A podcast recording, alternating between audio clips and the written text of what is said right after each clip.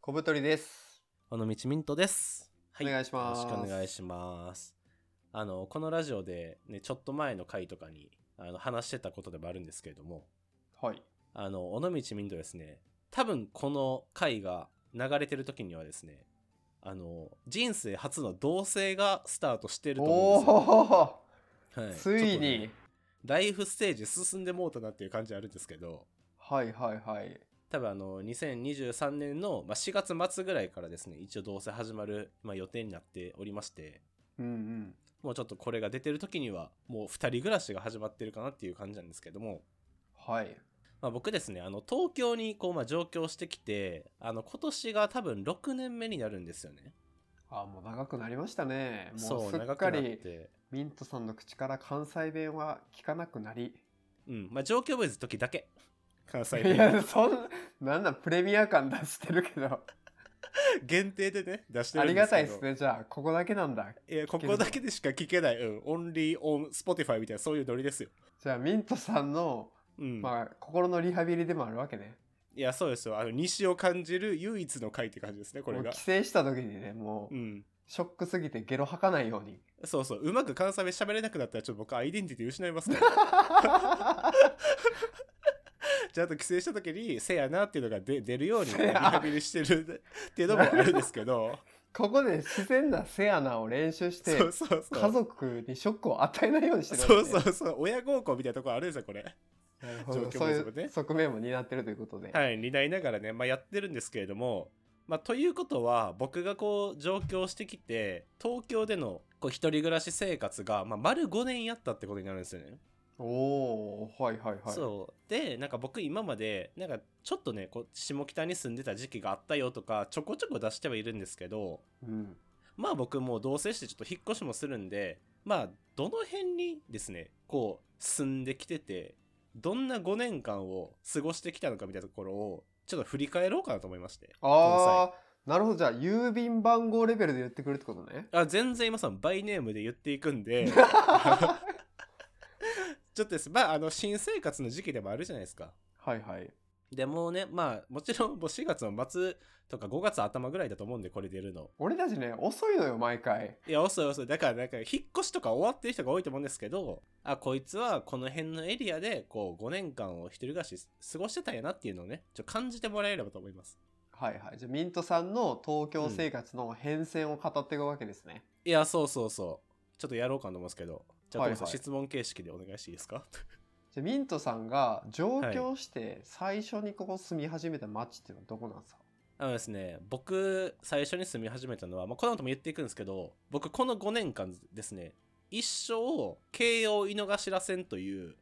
はい、はいはいなんていうの電車電車とか路線沿線ですねそう沿線に5年間住み続けましてえミントさんは京王電鉄の社員ではないってことですよね、社員ではなく、まあ、ただのファンみたいな感じですただのファンファンファンでもないけどあ推しの路線で生推活すしるの路線そうそう推しの路線が井の頭線みたいな感じなんですけどあー なるほどね東京で暮らしてる人は大体推しの路線があるわけね、そうそう推しの路線があって僕はたまたま井の頭線だったんですけどまずね、はいはいあの最初に住んだのが高井戸駅っていう駅なんですよ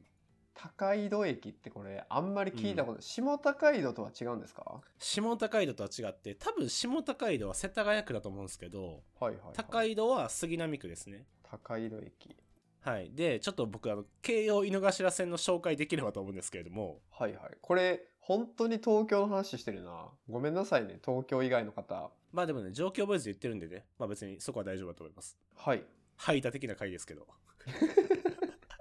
あの井の頭線っていうのがあの渋谷と吉祥寺をつないでるまあなんかまっすぐまっすぐっていうかそんなに長くない線みたいなはいはいはいまあ渋谷通って下北通って明大前ってとこ通って永福町通ってで井の頭公園みたいなとこも通って吉祥寺行くみたいなそういう路線なんですよなるほどそれのちょっと吉祥寺寄りうんうんうんみたいな別に急行とかも止まらないまあちょっと地味な駅みたいなところにまず住みましたとそれはあれですか都会移動でいうと何パーセントぐらいですか、都会でじゃあちょっと1と10どこら辺か教えてもらっていいですかえっと新宿が10としてうん1はどこだろうなえっと、うん奥多摩が1としたらああ、ちょっと敵増やしたかもしれんね、今。えーっと、奥多摩はでも自然が10あるんで、合計値で言うと11かな。 11か。 新宿は人多いからマイナス9で合計値1ですね。そうね、ちょっと必死のフォロー入りましたけど、まあ、それで言ったら多分3か4ぐらいじゃない ?4 ぐらいかな、多分。ちょうど住みやすいぐらいの。そうそう、結構ファミリーとかも住んでて、はい、はい。まあまあ、あ都会へのアクセスも、まあまあまあ、いいみたいな感じかな。うん。で、僕、あの、最初に勤めてた会社が、まあ今もそうなんですけど、あの渋谷にあるんですよね。あ、そうなんですね。そうそう、渋谷で働いてて、なんかまあ渋谷まで行きやすいけど、なんかね、その新卒1年目の給料なんか高が知れてるじゃないですか。うん。なんかそんなに家賃高くないところで、僕乗り換えしたくなかったんですよ。はいはいはい。一回も。だからまあ一本で行けるところっていうので探し始めて、で、それに見つかったのが、高井戸駅の、えー確か6万7千円のとこ、え部屋に、 うちの家賃と一緒じゃん。マジっすか一ま緒あ一緒。 1K ですけどね。うち 1K やけどね。 そうそう、6万7千円の、あのー、1階、一階の部屋に住み始めたんですよね。なるほど。これ、あの、東京以外の方に説明しておくとですね、うん。なんか東京で住んでる人っていうのは、まあ、基本電車通勤が多くて、はいはいは会社まで乗り換えがないことへの執着がすごいんですよ。い。 そうかなうん。で、これなんでかっていうと、乗り換えるのがすごい高数になって、うん。で、朝のラッシュとかで乗り換えとかしんどいんで、なるべく一本で行きたいっていうので、うん。だいたい勤務地から一本で行ける沿線で、家賃相場調べて決めるっていう感じ。で、まあ、ミントさんも渋谷駅から逆算して、高井戸の6万7千にしたっていうことですね。そうそうそうそう。6万7千円の家に住みましたと。はいはい。で、僕ですね、そこが、まあ、上京して初めての家だったんで、うんまあ、もちろん大阪から行くわけですね、最初って。大阪で、しかも実家暮らしですよね。そう、実家から、まあ、あの、東京の、まあ、一人暮らしの部屋に、まあ、い移り住むと。はい。だからですね、最初こう、何もない部屋に上京していくみたいなシチュエーションがやっぱあるわけですよ。あもうミニマリスト生まれたてみたいな。生まれたて、だから上京初日っていう時のことを僕すごい鮮明に覚えてまして、はいはい。やっぱ僕ね、その、上京するにあたって、もちろんこう、ワクワクもあったんですけど、同時にこう、不安とか、うんいやなんかちゃんとやっていけんのかなみたいなのがすごいやっぱあったんですねドキドキが、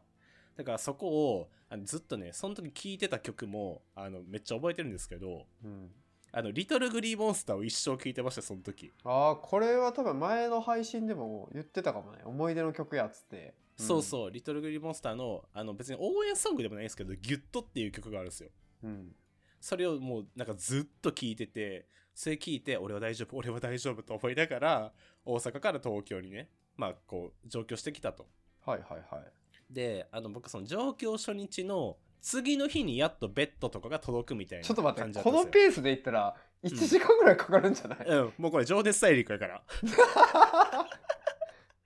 まあでもね、まあ、あとは結構サクサクいくかもしれないですけど、あ最初はね、やっぱこう、思い出深いんで、ちょっと行こうと思うんですけど。ファースト東京ですよね、ここが。いや、ファースト東京、ほんとそうですよ。はいはい。高井戸の。高井戸のね、家にこう住むときに、あの、ふ上京2日目にやっと家具とかが、まあ、ニトリとかが届くみたいな、にしてえ、じたんゃであすよ。、そのさ、うん何もないミニマリズム部屋の時は、布団とかもないってこと、いやそう1日目はまあ布団とかなかったんでその日だけこう友達ん家とかに泊めてもらってたんですけどああ、なるほど、な東る京ほのど。ねそうだからあの僕が、まあ、上京してきて初日ですよ不動産屋に鍵もらいに行ってそのままこう高井の部屋に入った瞬間ですねマジで何もない空間が広がってるんですよそこにああ、それはもう覚えてるわけ、今でも。ありありと。覚えてる本当に覚えててあの別にカーテンとかもないし何も家具もないですからねもうただの白い空間そこ怖いな、なん か胃がキリキリしそうや、思い出すたびに。いやそうそうでちょうど確かねその部屋に着いたのが昼過ぎぐらいだったんです確か13時とかそれぐらい、でまあちょっとお腹空いてたんですよねうんまあでも物は何もないとで近くにセブンイレブンがあったんでそこで確かお弁当かなんか買ってはいはで、まあ、部屋帰ってくるじゃないですかでもちろんそのな何にもねローテーブルすら何もないから自分がこうガラガラ引いてきたスーツケースをまずテーブルにしてで自分は地べた座ってでそのお弁当を食べてるんですけど音も無音なわけですよ何もないからそうか、スピーカーとかも Wi-Fi とかもないし。うんないからちょ持ってたパソコンで「孤独のグルメ」流してそれを見ながらセブンの弁当食べたっていうのが僕上京初日の初ご飯ですねじゃあその日一番孤独やったかもね東京でミえントさんが本当にそう 孤独のグルメだって本当僕のことやと思いながら食べましたよ これ俺のことないやと思って あれに重ねて見る人おんのそうそうそう孤独な状態で孤独のグルメ見ながらね本当セブンイレブンのお弁当を食べてたとなるほどそっからじゃあ徐々に家具とか入ってきて、まあ、東京の暮らしに馴染んでいくわけですね、そうそうそうでやっとねぶ文化的な生活ができるようになっていくんですけど、ね、なんかコブさんありますこう状況初期について質問これはですねあの、一緒に喋ろうかなと思ってたんですけどはい僕ミントさん家最後の家が行ってるんですよね実はああそうね確かになんで高井戸の駅にまあ駅というか高井戸に住んでる時もミントさん家お邪魔したことがあってうんでその時はもう結構家具とかも揃っててですねはいはいはいすごい坂の上にありましたよねいやそうやったそんなことないよちょっとあのー神戸の偉人館ぐらい遡って そんなことで、そ そんんななこと で。海抜何メートルよ、それ。まあなんかちょっとこう僕も初めて行ったとこでうん。すごい部屋をおしゃれに綺麗な感じにしてて、うん。まあ、やっぱその時点で関西弁じゃなかったかもな思えばいや、そんなの、コブさんと喋ってる時大体関西弁ですよ、僕あ。関西弁ですかいうん。やでも普通にもう多分馴染んでる後でしたね僕が行った時はまあ、そうかもね、確かに。もう住み始めて、どれくらいやっぱ1年ちょいは経ってたんじゃないですか、うん会った時って。うん。まあちょっと周りの暮らしぶりとか聞きたいんですけどうん。ちょっとこのペースでいくとマジでパート4とかまで行きそうなので 確かにね、スター・ウォーズみたいになっちゃうかも。ちょっと引っ越ししてもらっていいですか一旦あ そうですね。で、まあ、最初、その高井戸の駅の、まあ、物件、607住の物件に、まあ、丸2年ぐらい住んだんですよ、僕。おお結構住みましたねそうであのちょうどねその新卒の会社入って2年ぐらいしたタイミングで僕転職するんですね今も働いてる会社にうんうんでその転職したタイミングで引っ越そうと思ったんですよはいはい新規一転そうでまあ新卒の時に比べたら、まあ、多少ですけどまあ給料とかも上がってるとちょっとうんうんなんかこんななんかそのなんていうの都会のランキング4とかの高い戸じゃなくてもっと文明があるとこに移り住もうと思ったんですよね めちゃくちゃディスっていくやん立つ鳥あと濁しまくりやなはいや好きなんですよ今でも好きな街なんですけど高井戸ね、 はいまあもうちょい都会に行こうと思って、やっぱり、下北やろと、これ。あいいっすねうん。井の頭線住んでるし、まあカルチカルチャー的にも、まあ自分の好きな感じやと、やっぱ下北がね。そうっすねで、下北に住んでるって言ったらなんかかっこいいしと思って、やっぱ下北に住もうとこう決意するわけですね。はいはいはいで、そっからですね、まあ、あの、部屋を決めるわけですよ。うんで、そこが下北駅の西口かな、あれ。あの、ローソンとかがある方。 本い当やにえらいローカルえ無印とかの方じゃなかったっけそうそう無印とかローソンとかがある方これこれ本当に分かる人しか分かんないと思うんですけどはいはいの駅から走ったら10秒10秒じゃ もったな20秒ぐらいで着くぐらいで物件やったんですねめちゃくちゃ近かったです僕もお邪魔したことあるんですけど、そうそうそ本う当に駅近でした駅近のでもただめちゃめちゃなんていうのあれ狭い部屋みたいな確かにちょっと狭かったかもね、うんあれね確かねあの広さで言うとね5畳ぐらいやったんですね部屋がええー、うん5畳ワンルームではなかった 1K のその居室が5畳みたいな部屋に、まあ、住みましたと、でなんか嬉しいなと思ってこれで俺のあの下北生活が始まるぞみたいな下北なんて、まあ、それまでね行ったことあるって言っても、うん、まあ、こうわざわざ行ってライブ見たりとか,、うんなんか古着屋行ったりあと、まあ、スパイスカレー食ったりとかはいはいスパイスカレーね、うん、でそういうところにまあ住んでるっていう高揚感ですよねいやそうそうそうなんか俺これでガチのシティボーイやみたいな思ったわけですよはいはいはいでまああの下北生活まあそれなりに謳歌はしたんですけど一個問題が勃発しましてですねはい、僕その時住んでたのが1階の部屋だったんですよあの高井戸の時もそうやったんですけどうん、で僕その高井戸の部屋ってなんか分かると思うんですよ鉄筋コンクリートのマンションだったんですねうんうん結構綺麗めな感じだったよねそうそうそう築年とかは結構立ってたんですけどあのまあ鉄筋コンクリートだからあの上の人の足音とかそんな聞こえへんみたいな感じだったんですよはいはいで僕それがデフォルトやと勘違いしまして下北の時に住んでたのが木造のアパートの1階に住んでたんですねおおそうでその時に上のやつの足音がうるさすぎるってことにちょっと問題が起きましてーはいはいで僕結構神経質なんですよ で知ってます。あの、多分知ってるリかスナーも全員知ってます。 全員知ってるか。はい結構それがですね、もうめっちゃストレスになって、あ思っても見なかったんや。わからんかったやもんな。そうそう、なんかね、そんな上の階から足音が聞こえてくるなんてことをそうそうだりしなかったんですよ、僕。そのはい時はいはい。でも実際にめっちゃ聞こえてくると、掃除機かけてんな、今見てめっちゃ聞こえてくるやんと思あって。結構聞こえるね。いや、そう、だいぶ聞こえるんですよ。これが木造かと舐めとったと思って、で、それに加えて、僕、あの、2社目の会社に入ったのが確か2020年の2月ぐらいなんですね。あコロナと同時ぐらい。いや本当にコロナ勃発し始めたぐらいに転職したんで、はい。あの、急にリモートワークになるんですよね。あじゃあそのちょっと狭めのうん。上からどんどん音がする部屋でずっと仕事するわけですよね。そう。一日で、そこで僕、ちょっと気が狂いまして、こらあかんと。ちょっと引っ越したばっかりやけど、ちょっとこれメンタルがしんどすぎるみたいな感じになりまして、は若干その、打つまで行ってないけど、メンタルぐちゃぐちゃやったんですよ。もうそのストレスで。そう。だから、こうちょっと、でも引っ越したばっかりやし、そんなお金もないから、あの、実家に一応泣きながら電話しまして、ごめんみたいな、ちょっと引っ越したけど、マジでしんどくて、もう一回引っ越したいみたいなのを涙ながらに訴えまして、で、下北生活が約半年ちょいぐらいかな。ああ結構じゃあ短いですね。そう、半年ちょいで僕の下北生活が幕を閉じましたはいはいはい。と。はい、ここで質問とかありますかその街の感じとかはどうなんですか、下北行って遊ぶのは分かるんですけどうん。住むってなるとどういう風に変わってくるんですかあのね、結構ね、住むのにも下北いいなと思ってて、僕。あの、スーパーとかもすっごいあるんですよ。下北あって。そうなんそうそう。で、僕の推しのスーパーが大関っていうスーパーがあるんですけど、はいもうそれがあるっていうだけでもう僕めちゃめちゃ嬉しくて。で、高井戸にもあるんですよ、大関って。あそう同じ系列の、同じ系列でね、そう、スーパーがあったりとか、まあ、それ以外にもスーパーいっぱいありますと。うんうん、あと、あの、まあ、ユニクロあります。あと、無印あります。で、別に松木屋もあります。もう何でもあ、あの電気屋以外はマジ何でもあるんですよ。下北あじゃあ普通に生活する分には困んないんやそう、困んなくて、でもね、ちょっとやっぱ、下北で最近の再開発とかもあって、あのうんメインストリートら辺はマジで、あの、結構ごちゃごちゃしてるんですね。前よりもっと今って。そうなんやそう、だから、それをやっぱちょっと外す必要があって、僕のおすすめはやっぱ西口側。はいはいはいあのーまあ、無印とかがあったり、あとはコブさんが結構好きなボーナストラックに通ずる道あがあある。あ,、ーはいはいはいっち側が住むんやったら結構まだ落ち着いてていいかなと思いますね。なるほどねボーナストラックとかもあのサイレントとかのドラマで使われてるようなまあおしゃれな散歩そう道とそうそうまあ複合施設みたいなとこなんですけどうん。ミントさんもそこ散歩コースだったということですよね。そう、散歩コースで、あそこに、あの、ボーナストラックにあったっていうカレー屋があって、そことか結構行ってましたね。ああ。いや、なんかその、この前ボーナストラック行ってたんですけど、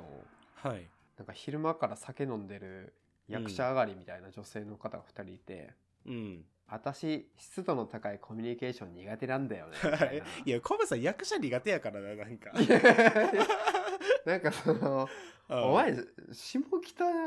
に酔いすぎてないかみたいな。っていうのを奥さんとすごいあの帰りの電車で盛り上がりましたね。なるほどね。まあでも実際いますよね、そういう感じの人たちは。まあ確かにね、バンドマンの人とか多いイメージですね、下北は。あと下北僕ね、結構有名人に会ったことも多くてですね。はいはい。あの、多分実家は近いんですけど、あの、江本タスクいるじゃえん。えうん。江本タスクと時代えのセット、セットとかいましたよ。えめっちゃ羨まいやタスクなんて、いや僕全然ドラマとか映画知らないですけどタスクが出てたら大体良くないいや、大体、大体、あと奥さんが出てても大体いいというそうそう、安藤サクラが出てたもんね。安藤サクラかいや、そうそう。で、なんかその、僕も一番好きな映画が、君の鳥は歌えるっていう映画があるんですけど、それの主演タスクなんですよね。あーいやいいよねうん。だから、うわ、タスク、え、時代もおるやん、みたいな。時代って兄弟の方ですか兄弟、そうそうそう。はいはいはいの2人がセットでなんかその辺のカフェの道沿いっていうか外の席でなんか普通においるんですよセットで、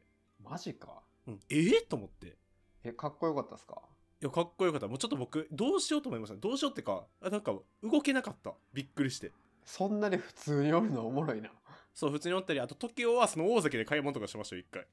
えもう時代が大関で買い物してると思ってー、あじゃあ本当にその辺に住んでる人なんやそうだと思うしあとはあのオードリーの若林とかもいましたよ一回えー、マジでうん、奥さんと2人で歩いててで、この言っていいのか分かんないですけど、僕、お、あの、なんていうの若林の奥さんって結構可愛らしい系の人だと思ってたんですよ、勝手に。でも、結構シュッとした綺麗系の奥さんで、へえ。あ、こういう感じなんや、と思って。確かなんか看護師さんかなんかが奥さんだと思うんですけど、うんうん。若林。だから二人、二人ペアで、お、若林やと思って。えー、すごいね。まあ、やっぱうんいるのか。芸能人にも会える街、下北ということで。いや、会えますね。で、まあそういう下北生活が終わりましたと。はい、次。だから最終地点ですよね。ミントさんのうん後悔が終わった最後の地点。そうそう、最終して。このね、ラジオ収録してる当時も今こう、話してるのがそこなんですけど、はい。最後その下北でもう騒音うるさすぎてなって逃げ込んだのが、最後明大前っていう駅です ね。いや、もう移動やん、ただの。え、そう、移動ず。っと、ずっと移動が知らせ沿い、ちょこちょこちょこって。そう、下北から多分電車で2分ぐらいのところに、まあ逃げてきたんですよね。なるほど。隣駅ですか隣二のつ先2つ先ぐらいかな。いはい3つ先かな。うん、下北からやったら。で、まあ、あの、やっぱね、下北で、そのちゃんとした、鉄筋コンクリートのマンションとかで住もうと思って、やっぱ家賃が高かったんですよね。うんうんうん。ちょっと下北もう無理やと思って、ちょっと家賃相場落ちる明大前に、あの、住もうと思って、そこを最後の住みかにして、で、今が多分2年半ぐらい住んだのかなその明いや大前。一番長いですね、明大前は。一。番長い、そうそう、何やかんや一番長くて、で、明大前どういう駅かっていうと、まあ、その、井の頭線のちょうど中間ぐらいにあるんですよ、明大前って。。あの、吉祥寺までも10 11分ぐらい。で、渋谷までも10分ぐらいで行ける、本当に間。で、京王井の頭線と慶応の、なんていうの、本線みたいなのが、こう、はいはいはい交差してる駅なんですよね。だから新宿にも1本で行きますと。あ、いいですね。そう、新宿も多分7分ぐらいで行けるのかな、確か。うんうんだからアクセスは結構いい街なんですけど、まあ、一個だけ問題があってですね、はい。明大前という名前なんで、明治大学があるわけですよ。ああ、そっかそっか。 そうで、明治大学があるということは、明治大学生が毎年のように供給されておくわけですよね。一定数。だから排出された分補充されるわけですね。そうそう、補充されていくから、明大前って何も頑張らなくても一定数人が来るんですよ、絶対。ああ。だから、街を盛り上げようっていう気概がないんですね。みんな甘えて。すごい指摘やったな。なんか、スーパーが少ないんですよとか、うん。なんか、ちょっと人通り多いんですよとか思ったら、うん街の指摘入った。そう、バチを活性化させようっていう気概がなくて、まあ、スーパーも実際少ないんですよね。はいはいはい。で、もう新しくできる店といっても、その明治大学生にこびた、なんか唐揚げ屋とかラーメン屋ばっかりできるんですよ。ああ、じゃあ学生向けのお店が多いわけですね。そう、もうほんとラーメン屋しかない、マジで、明大前は。えじゃあ、ご飯とか食べに行くときはどうしてるんですか、いや、ご飯とかもね、僕、あんまり、明大前で行ったことない店ばっかりで、ラーメン屋もね、まあ1個か2個ぐらいしか行ったことなくて、まあ結構、自炊自炊が多かったかな。うんうんとか、まあ、ちょっと下北まで行くとか、まあ、ガスト行くとかね。はいはい、はい。まあ、そんなんが多くて、だから文化的には全然良くない街なんですけど、明大前って。まあ、でもアクセスいいっていうのと、あと花束みたいな恋をしたで出会うところですね、明大前って。ああー、はいはい。あの、トイレットペーパー持って改札でそうそう詰められるとこですよね。そうそうそう、終電逃して2人が出会うっていうところなんですけど、まあだから、もうあそこの、なんていうの、最初出会うところとかはもう全部わかりますし、僕、ああ、こここの道はこの道やとか。ああ、じゃあ、ミントさんは花束見た時にすごいあれじゃないよりうん共感できたというか。いや、そうね、ああ、この道毎日通ってるやんとか思い ながら見てて。なるほど、そね。うそうそう。だからまあそこに、まあちょうど2年半ぐらい住んで、まあちょっと一人暮らし生活を終えると。なるほど。はい。まあで、まあこんな感じで僕、その井の頭線と共に過ごしてきた5年間だったんですけど、はい、なんかはコいバ。さんありますかこれ、ミントさんが、うん。まあ、次同棲ってことですけど、はい。もし、これが同棲じゃなくて一人暮らしだったとしたら、うん。どこに行きましたかあのね、もうさすがに井の頭線は選択肢がないんですよね。もう正直。 ああ、 いや、別に、住まなくていいよ、井の頭線。そあいいんかなルールない から。ないか。大阪の人は5年間井の頭線沿いに住んでくださいみたいな 条約ないからだから、まあ、井の頭線はさすがに離れるかなと思うんですけど、はいはい僕やっぱりね、この辺のエリアって言ってこう分かるのかななんていうのあの、世田谷区、ちょっと杉並区かかる、あと渋谷区ちょっとかかるみたいな、はいはいはいなんていうのまあ、代々木とか、あの辺、笹塚とか笹塚、そう、その辺にかけてのエリアがやっぱ好きなんですよね、僕。近いなそう近くてだからその辺には住み続けたいなっていうのが正直あるんではいはいはい。どこ住むかなまあ幡ヶ谷とかああ、いいですね。これあの、僕も社宅が、えっと、うん初台っていう京王はいはいは線い沿いにあったんで、幡ヶ谷とか笹塚とか明大前とかなんとなくわかるんですけど、はいはいはいちょうどいいと思いますね。住むのいに。やそうそうで幡ヶ谷ってあれなんや京王線っていうか京王新線なのかなあれそうなんですよ。これトラップなんですけど、うん京王線っていうのが通ってて、うんその下になんか隠れ沿線みたいなの があって、る あるあで京王新線っていう名前のやつがあるんですよね。うんでそこ京王新線でしか止まらない幡ヶ谷と初台っていう駅があって、これねめちゃくちゃ間違うんで気をつけてください、わかるわかるで京王新線ちょっとねなんか新宿とかで乗ろうと思ってもなんか遠いんですよねホームが、あの本当にあれ、うん俺なんか滞在犯したっけっていうぐらい地獄の底まで行かないと めっ全ちゃ然わないんかるで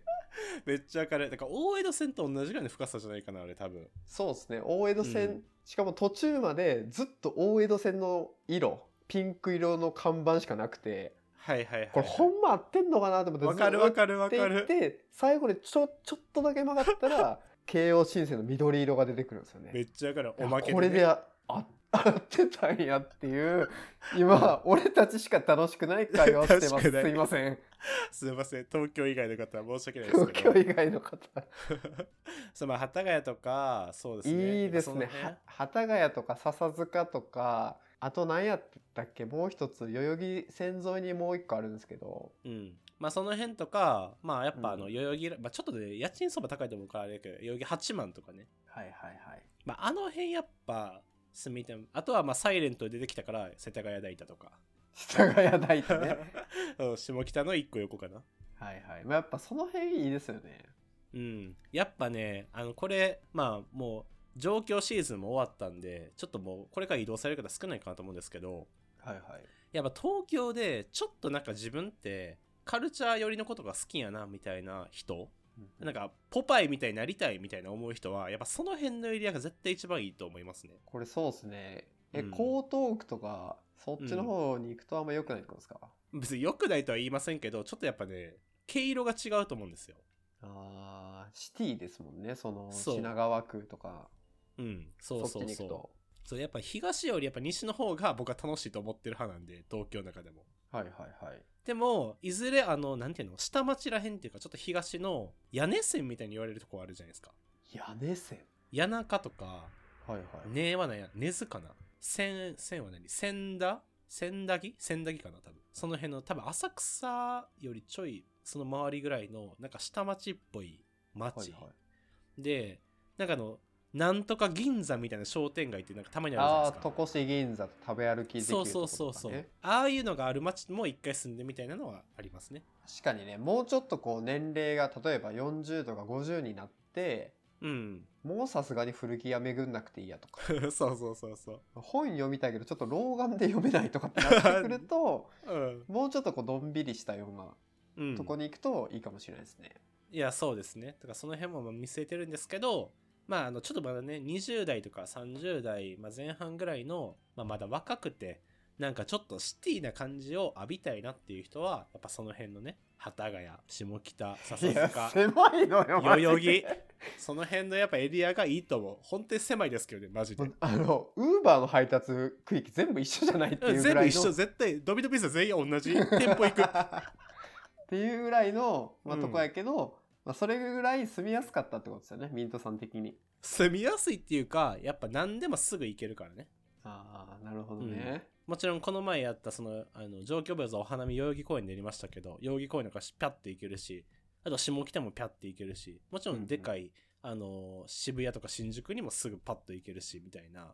はいはいそこのなんかアクセスだったり、こうカルチャーっぽいものに対するこう、距離感がすごい近いのがやっぱその辺だと思うんで。なるほどねまあちょっとね、家賃多分高くなりますけど、まあ無理してても、まあ何年か住んでみると楽しいかなとは思いますね。はいこれやっぱ面白いのはこうミントさんのなんか属性的に、うんなんていうかこの杉並とか世田谷に落ち着いてる感じがあってもうちょっとなんかうん。上昇志向のある人は目黒とか行きそうだなって気がしますね。あー確かにね僕もちょっとあってあれな東横線沿いとかは多分僕あんまり合ってない気がするんですよまだちょっと違う毛色なんじゃないちょっと違う経路でですね、本当あの、東横線沿いってどういう街かって、代官山、中目黒とか、で、もう一個で祐天あー寺。あれでしょ大学の時にスタバでバイトして海外旅行趣味やった人が住む沿線でしえょ大体そう、全員そう、全員そう。 なんかね、僕の中のこれ、勝手なイメー ジよ、イメージですけど、あの、井の頭線とかに住んでる人って、もちろんこう、なんていうの自分の好きなものとかはもうありますと。でも、それをちょっとこう、隠して、いや、私そんな大したもんじゃないですよって言ってる感じが多分あると思うんですよ。これ、勝手なイメージね。はいはいはいでも、あの、東横線に住んでる人たちは、もうそれを T シャツにこう、ゼッケンでデーって貼って、私はこれが好きですよって言ってるようなイメージあります。いやただの偏見すぎるマジでごめんなさい、東横線に住んでる人。申し訳ないですけど、そういう偏見ありますね。 まあまあ確かにちょっとイケイケの感じあるよねイメージあるある。そう、やっぱ LDH とかも多いしね、あの、東横線沿いあー確かに確かにうん。いや面白いですねやっぱこの沿線というのはその人の性格が出るというかいや、そうね。で、なんかあの、もう一個だけ、田園都市線っていう線があるんですよ。あの、乗車率が高すぎて、満員電車やばい線が。はいはいはいで、そこに、あの三軒茶屋っていう駅があるんですね。はいはいはで三茶に住んでるやつは三茶に住んでる自分に酔いすぎってのもありますい なんでこの人最後もう終わるっていうとこでちょっとナイフをちらつかせたの今だから自分もそうでしたけど下北高円寺三茶に住んでるやつはちょっと自意識やばいですね全員高円寺にさストレートに住んでる人いるのかなストレートでどういうこと、なんかこう芸人さんとかうんバンドマンとかで居心地が良くて住んでるみたいな話よく聞くんですけど、うんなんかめっちゃ普通に会社員やっててはいずっと高円寺いますみたいな人ってうんいんのかな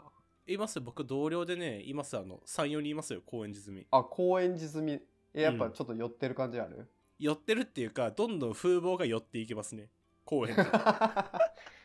高円寺色に染まってく高円寺ナイズされていくからみんなあー面白いですねやっぱその東京はやっぱその地域の個性がめちゃくちゃ強いからうんどこに住むかっていうのもすごい選べて楽しいですねそうね。だってやっぱ東京ってもちろんその中で今23区内ってすごい狭いの話してますし、その中でもこう駅ごとに僕今こういう偏見言ったりしてるじゃないですか。はいはいはいで、こういうのって大阪とかでも正直ないと思うんですよね。大阪はやっぱどうですか、う梅田パッと浮かぶのも梅田とか心斎橋くらいですけどそうそう。だからなんか大別されても梅田と難波、心斎橋ぐらいの2分じゃないですか。北か南かぐらいの。はいはいはいはいそんなん僕ね、なんかバイネームでなんか平方市駅に住んでるやつはこんな自意識やとかそんなイメージやっぱないわけですよね。うん平パーあるだけみたいなそう、広場あるだけとかね、なんか知らないですけど、ね、桜の宮駅に住んでるやつはこんな性格やとか、そうないわけですよ。はいはいはいでもやっぱそういう意味で、やっぱ東京ってやっぱ個性あっておもろいなってやっぱ思いますよね。いやこれねあの湘南でも言えるんですよねあー、出た、湘南ね。はい はい。あの鎌倉は湘南と一緒にされたくないとかあ出た、出た、出た。平塚は湘南に入れてほしいとか はいはいはい。やっぱいろいろあるんで、まあ、このはいはい沿線話っていうのは尽きないんですけどうん。じゃあミントさんが次に引っ越すのはうん東京ですか、あ東京なんですけど、やっぱちょっとエリアはね、あの外れて、またちょい遠めのところに住むんで、まあ、そこはまだ伏せさせていただきます、なるほどじゃあそこの暮らしもね落ち着いてきたら、まあ、うん場所を伏せてどんな感じとかね、そうです ね。やっぱりあの沿線は井の頭線がいいみたいな話もでいきい てな、みたいな、やっぱね、あるかもしれないんで。はいはい、またその様子はお届けしていきたいと思います。はい皆さんもねあの最寄り駅とか、ここの沿線ここの沿線こうだっていうのがあったらぜひお願いします そうね。 お便りで送ってほしいのと、あと皆さんがねもしね、あの、住まわれてる駅とかエリアとかね、あのここはこんな雰囲気ですとか、こんなやつが多いですみたいな、そういうね、情報もあれば、どしどしお寄せいただければと思います。はい、概要欄にお便りフォーム貼っておりますので、そちらからお気軽に送ってください。そんな感じで、ありがとうございました。ありがとうございました